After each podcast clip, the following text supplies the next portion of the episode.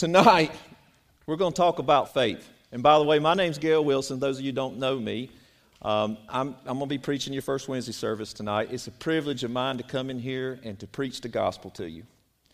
I love the Lord Jesus Christ, and when we just sang that song, I got me thinking there is none greater than Him. Amen? There's none greater than Him. For what, what other reason do we show up in here tonight than to worship our Savior, our King? And so tonight, if you would, turn to your Bibles in Hebrews chapter 11. Our scripture is going to be Hebrews chapter 11, verses 8 through 10. The title of the message tonight is Abraham. We're going to look at Abraham, a hero of faith. And Abraham, uh, the title of the message is Abraham, a life and attitude of faith. A few uh, months ago, Josh Hayes preached on Abraham. I promise my sermon will be a little different than Josh's. But he preached on Abraham, and, and Josh told us that, that Abraham's name got changed, which it did, from, from little daddy to big daddy. Well, tonight, when it comes to faith, Abraham's the Mac daddy. All right? He's the Mac Daddy of all the heroes of faith. In fact, he is the first person in the Bible to be justified by his faith, and he was declared righteous for it. And so, I'm going to start by asking you a question tonight. It's a simple question Who or what is the object of your faith? Who or what is the object of your faith? The reason I ask that is the power of our faith rests in the object of our faith. It does. You know, if, if the object of our faith is on any person other than Jesus Christ or on any other thing, then we're destined for failure, church. And our church has been through a lot here lately. God's testing us. God's ordained these things and allowed these things to happen, and we don't know why, but God does. And tonight, I'm here to preach a message to you that you can trust this holy God, this great God, with your very life. You can trust Him. You can step out in faith tonight, trusting that He will take care of you, that He is better than anything, young people, than this world can ever offer you. I promise you that. And so, we're going to look at faith, those three areas of faith. Tonight, we're going to look at, at Abraham's life, specifically the call uh, on his life in Hebrews chapter 11, verses 8 through 10. We're going to look at, we're going to pull out of there three characteristics of faith of Abraham's life. Number one, the, the, the uh, life of our faith is obedience. Number two, the attitude of our faith is patience. And three, thirdly, the joy of our faith looks forward to Christ. And so let's look at obedience. The obedience, the, the life of our faith is obedience. But I want to tell you something. Before you can obey God, God's got to do a work in your heart. Let's look at uh, Hebrews 11, verses 8. I'm going to read it. By faith, Abraham obeyed when he was called to go out to a place that he was to receive as an inheritance. And he went out, not knowing where he was going. By faith, he went to live in a land of promise, as in a foreign land living in tents with Isaac and Jacob, heirs with him of the same promise. For he was looking forward to the city that has its foundations, whose designer and builder is God. The first thing we pull out of here, the first, very first verse in verse 8, it says, By faith, Abraham obeyed. You see, true faith always begins with an experience.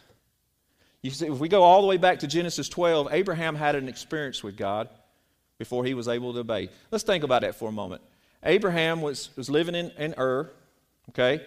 He was living in his father's house, so he had a big inheritance coming to him. He had everything going for him in the world during that time. He had uh, prestige, he had all this stuff going for him. So let me ask you, why in the world would Abraham want to leave that when God called him out to go to a land that he didn't even know, never even heard of before? Why would he do that? Why would Abraham leave that? Abraham didn't know God at the time. Abraham was a pagan. He was a was an idol worshiper, worshiping a moon god. You know, there was nothing special about Abraham, but God called him. You know, and Stephen gives us some insight in that in Acts 7, where Stephen tells us that, that the glory of the Lord, the glory of God appeared to Abraham. You know, experience came before the obedience. Abraham was transformed by his experience with God before he was able to obey God's command. And once that happens, and that's the same with us, isn't it? We have that experience, with Christ through the gospel, and it opens our hearts up. And then we're able to obey. Isn't that how it works? I mean, we don't obey to start with. How can you take something that is dead and make it alive? Abraham was dead. And God made him alive. God took what was ordinary and made it extraordinary. God can take what is dead and make it alive. God can do that, and God can do that for you tonight. God can take your broken heart and your broken life, and He can make it into something extraordinary for His glory. Do you believe that tonight? Do you believe that tonight? I mean, really believe that. It's first Wednesday service. We can all pack in here and, you know, it's communion and all that. I want this first Wednesday service to be a glory to God, to worship. I want this whole message that we would fall down before a holy God and worship Him because He done something for us that we could not do for ourselves. God done something for Abraham that Abraham could not do for himself. He made Abraham alive and made and was able to give Abraham faith. For faith is a gift, Ephesians 2 8 said. We're saved by what, church? Grace through what? Faith. Through faith. It's God's gift to us. And if God has given you the gift of faith and you're here tonight, hallelujah. That's how you should live your life every day. When something hits you in the mouth, hallelujah, God's given me faith to believe. I can't believe it, but He done it. He done something for me I couldn't do for myself. That's what faith is faith in the gospel. The only way Abraham was, was, going to, was able to obey is because he believed God. He believed that God could fulfill and do the things that God said he could do. In Genesis 12, God made some promises to Abraham. Maybe some of you know that. He, he said, I'm going to give you a seed, I'm going to give you land, and I'm going to make you a, a great blessing to all the nations. All right? But check this out Abraham desired the promiser more than he desired the promises. You know, true obedience is obeying God, listen, because we desire God. Because it is our pleasure to obey. Many of you know what I do for a living. I'll give you a good illustration this. You know, I'm a, I'm a, a rabbit sheriff full time, all right, a game warden. All right, that's what I do. I, I, I set out to, today, as a matter of fact, it was stocking day on Curtis Creek, Mill Creek, and, and the Catawba Greenway. And so I spent all day as a deterrence.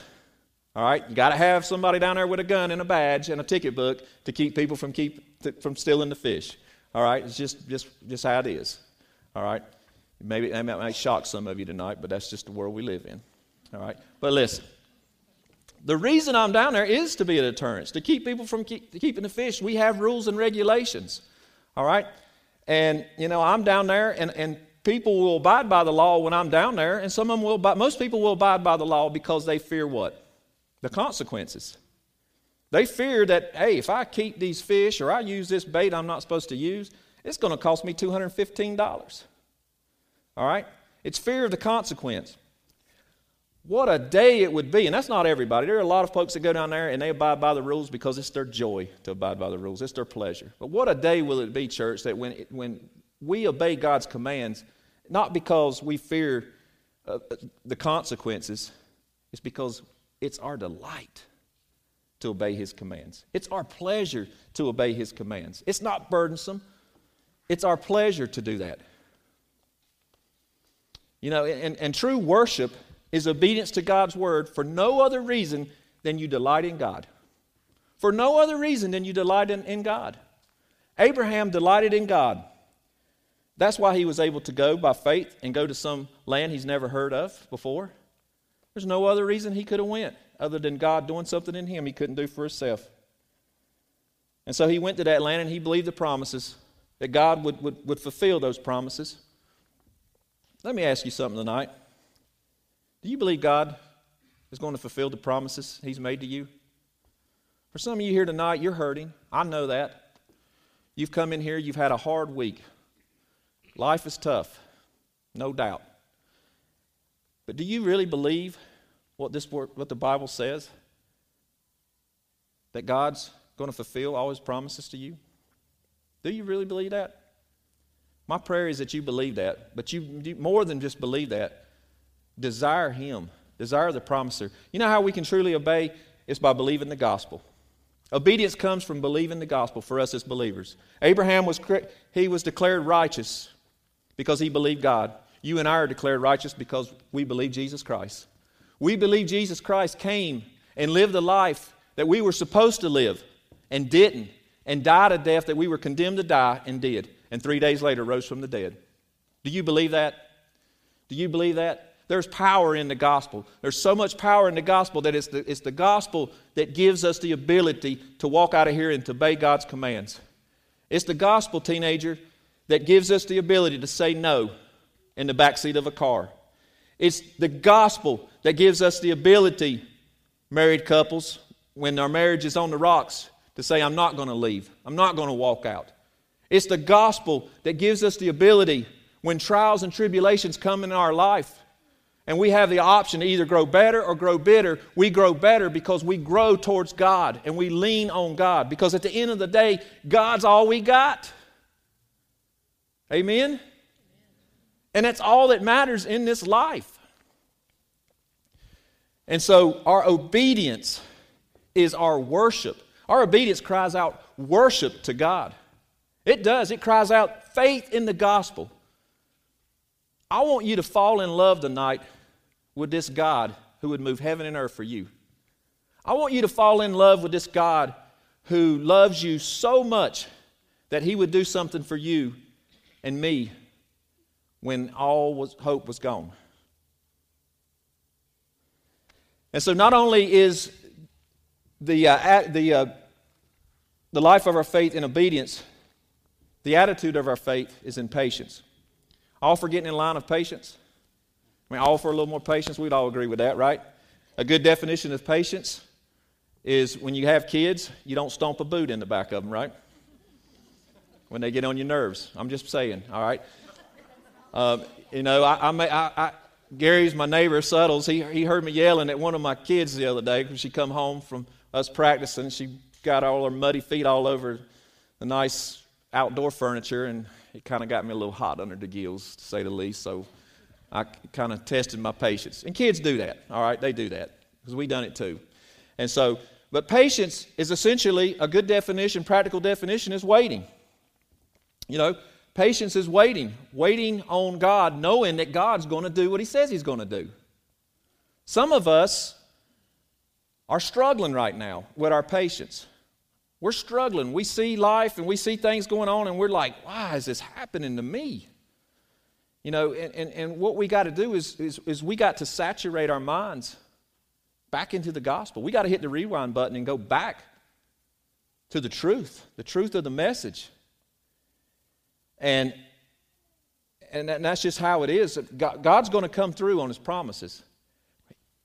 Patience is a fruit of the Spirit that flows out of a life of obedience. When we're obeying God's word, and we're not talking about perfection here, faith's not about perfection, by the way, it's about direction. God gives us direction through His words. We talked a little bit, I was in a Bible study last night with a group of guys, and, and we kind of went over this. And, and a good uh, description of this that, that I heard a while back is, is God's rules and His commands are like railroad tracks. And we're like the train. And when we try to move ourselves along the tracks trying to keep the rules perfectly, what happens? We're going to derail, aren't we? But when we allow the gospel to give us the power to obey, we're able to move, aren't we? It's amazing how that works. It's kind of counterintuitive to everything you know you hear nowadays, you know, out there in the world. But it's the gospel that saves us. It's the gospel that sanctifies us.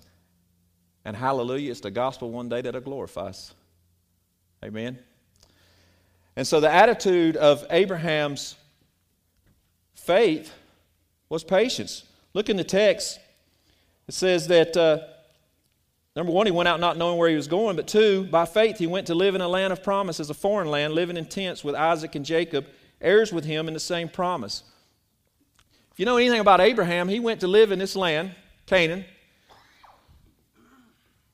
And out of all the promises God promised, he physically received how many you think? One. He got to see Isaac, the seed. Abraham lived in a tent and moved around all around Canaan. But he was patient. He was waiting on God. Even when he was 100 years old, past childbearing age, what happened? He still waited on God. Now, I know we can go back in Genesis and we can look at Abraham's failures, but that's not the point tonight. All right? That's not the point. The point of the writer of Hebrews is to encourage a church who is struggling. The point of the message tonight is to encourage you and myself, preach to myself. We're all in the same boat together. We're all struggling in this life, but we're doing it together. And by faith, we're trusting in a holy God to get, see us through. Amen? We're trusting in Him. And so, his patience, Abraham had patience with God, not because he was looking forward to the promises. No. He, he was looking forward to the promiser. Don't miss that. The promiser, God, was more important to Abraham than the promises. How in the world do you think he was able to, to go and, and offer Isaac up? Because he knew that God could bring him back from the dead. Do you believe that God can bring you back from the dead? Do you believe He can bring your loved ones? He'll bring us all back one day, won't He? Won't He? And so it's been said that the, the secret of, of Abraham's life, or the symbol, the symbol of Abraham's life, rather, was a tent. But the secret of his life was an altar. Abraham pitched tents that was his, never had a permanent dwelling. It was a temporary structure. He pitched a tent, lived there, but he always built altars. Track with me now. He built a permanent structure for his worship of God. Nowhere in Canaan did Abraham ever leave behind any sign of his wealth or prestige. He just left altars. Can that be said of us tonight? That if when God calls us home, the only evidence that we were ever truly here is our worship.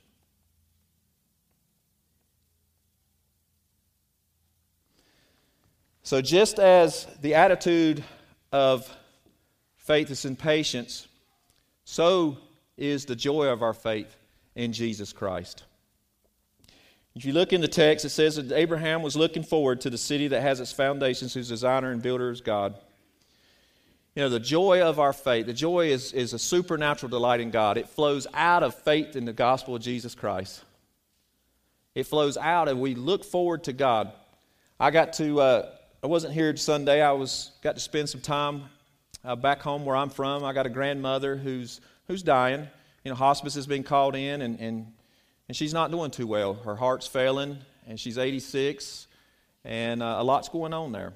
But I got the opportunity to go back home and to spend some time there, and I watched her, and I got to worship with her, and I got to do a devotion with her. You know what I saw? You know, we got Sunday morning. You know, we weren't in a church but we were watching Charles Stanley. You know, love Charles Stanley. And, and we got to worship that morning. And I got to see that woman. I got to see her joy in Jesus Christ. Charles Stanley sung a song. He started to sing. Charles Stanley sang, by the way. He started to sing, Fly Away. And she raised her hands up and she was worshiping. My wife started crying. I mean, it was amazing to see that the joy of her faith, even though know that she knows that this may be the last breath she takes, is in Jesus Christ. Is Jesus the joy of your faith tonight? Is he? Well, we got to get that straight before we walk out of this building tonight. We got to get that straight before we take the Lord's table here in a moment. Is Jesus the joy of our life? Because if he is, and he should be, then the joy of our faith looks forward to being with Him. He is more important than anything this world can offer you. And I promise you, I have lived all around in this world and for the world and done things I know I shouldn't have done. But Jesus had come, and came into my life and changed me. And all of us can say that we're not who we should be, we're not who we could be, but one thing's for certain we aren't who we were. Isn't that awesome? Isn't that, isn't, that, isn't that assurance? Because the definition of faith, the definition of faith is a practical definition in, in verse 1 of chapter, of chapter 11. Faith is the assurance of things hoped for. Are we hoping in Jesus Christ? It's the assurance of things hoped for. It's, I have assurance that Jesus Christ has done for me what I couldn't do for myself. I have assurance in Christ that He lived a life perfectly, He upheld the law, He obeyed it perfectly, and I'm free to obey. You think about it for a moment. And I heard this said before, and I know I'm ranting a little bit, but I, I feel like I got to say this to you. You know, a lot of us try our best in life to, to keep the rules, to do this, to do that. And I heard a, a, a good story about just going to class. And and most of you kids and most of us who've been to school, what's the, what's the biggest pressure in school and in class? Is getting the grade, right? Is making an A, right? Is making an A. What if I told you that in the classroom of life, Jesus Christ came and went to class for you, and you got an A plus. So you and I are now free to just live. Because Jesus got the A plus, you and I are free to live our lives for Him. It's crazy, isn't it? That He would do that for us. And so naturally, the joy that flows out of that should flow towards Jesus Christ as we look forward to the day that we will see Him face to face. We look forward to the day when He calls us home. We don't fear, we don't shrink back, because one day we'll all get to see Him and spend eternity with Him because He is more important than anything in this world. Let me ask you this if you got all the promises and you got to go to heaven and you knew Jesus wasn't going to be there, would you still want to go? Would you? I mean, most of us, all of us in here, deep down know the answer to that. Listen, and as I close tonight. Jesus is the treasure you and I could not afford. But he traded heaven for a wooden cross for you and I. Our communion tonight, taking the Lord's table, should take on a whole new meaning as we remember the, the body that was broken for us and the blood that was spilled out that covers you and I. That when God looks at us, he looks at Jesus Christ's righteousness that he became sin who knew no sin, so that you and I get credited that righteousness of Jesus Christ. When God looks at you, he sees the feeding of the 5,000, he sees the healing of the leper. He sees all this because he doesn't see you and your sin. He sees Christ if you're in Christ Jesus tonight. But if you are not in Christ Jesus tonight, then you are lost. And the only way that you can be found is to, by faith, trust in this God who would move heaven and earth for you, Jesus Christ who came to live and die for you. Trust in Him that salvation is in no other than Him. And if you make that decision tonight, I promise you, it is the best decision that you'll ever make in life, and you'll walk out of here with true life. And you can live the rest of your days for Him. Are we willing to do that tonight, church, those of us who are in Christ, to leverage our lives for the kingdom of God?